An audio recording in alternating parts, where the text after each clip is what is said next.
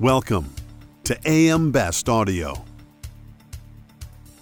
I'm John Weber for AM Best TV, and we're at the IASA conference in Minneapolis.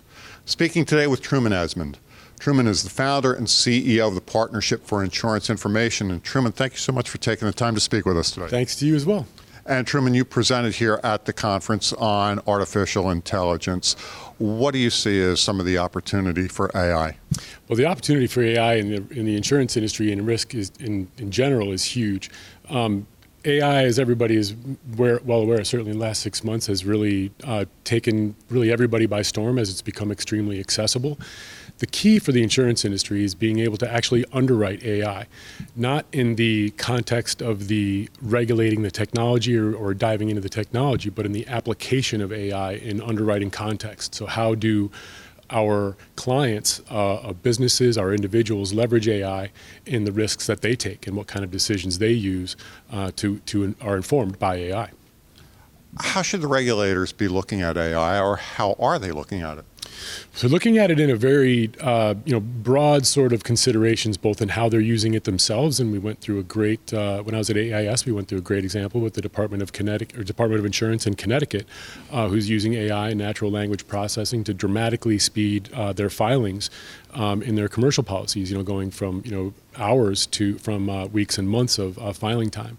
But then there's actually the uh, the concerns that regulators have about AI use in insurance products and further in the markets that insurance products are trying to serve. And that's the challenge that we're really facing is how to hold those AI models accountable to the purposes that they're trying to do in the risk transfer context. Just like we would trust a human being and their education, experience, and decisioning in underwriting or in a business operations, we need to put that same framework around a much more real time mechanism to hold a learning machine accountable to the decisions and changing decisions it might make over time. Accountability, how are you able to put structures or guardrails on this technology? Short answer is enterprise blockchain. Um, using uh, immutable records of, of blockchain allows the uh, mechanisms, be them be they traditional sorts of risk and cat models to modern uh, AI solutions, holding them accountable to the purposes, intents, and the tests that you would have them run as it learns and as the contexts of its decision making change.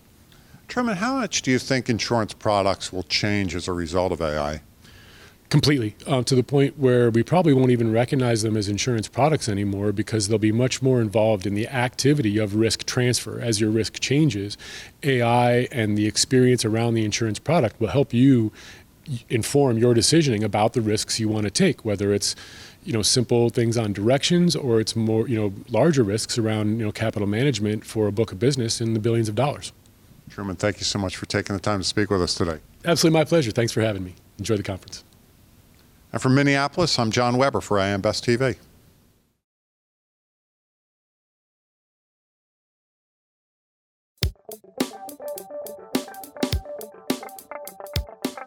Looking to get the full attention of the insurance industry? We have the platforms that will do just that. Whether it be AM Best TV, AM Best Audio, Best Review Magazine, or Best Day.